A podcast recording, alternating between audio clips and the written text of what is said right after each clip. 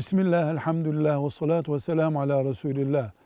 Canımız kardeşimiz diyor ki, benim sözümü niye yakınımdakiler dinlemez de uzaktakiler dinler? Bu soru yani çok yüzeysel bir soru. Yakınındakiler dinlemiyor diye bir şey yok.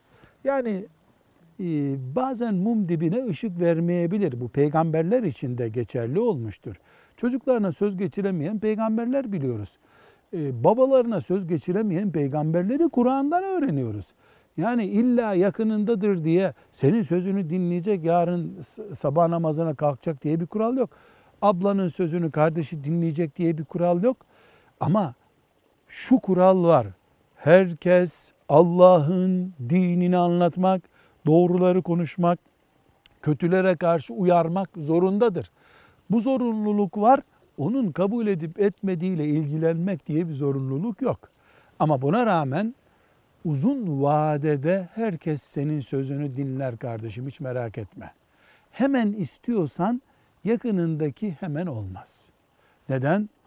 Çünkü şeytan uzaktakine mesaj vermeden önce senin yakınındakine bu dünkü çocuk mesela der.